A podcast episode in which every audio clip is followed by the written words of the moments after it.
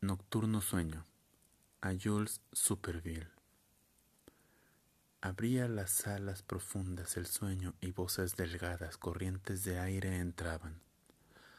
Del barco del cielo, del papel pautado, caía la escala por donde mi cuerpo bajaba. El cielo en el suelo, como en un espejo, la calle azogada dobló mis palabras. Me robó mi sombra, la sombra cerrada, Quieto de silencio oí que mis pasos pasaban. El frío de acero a mi mano ciega armó con su daga para darme muerte, la muerte esperaba. Y al doblar la esquina un segundo largo mi mano acerada encontró mi espalda. Sin gota de sangre, sin ruido ni peso, a mis pies clavados vino a dar mi cuerpo.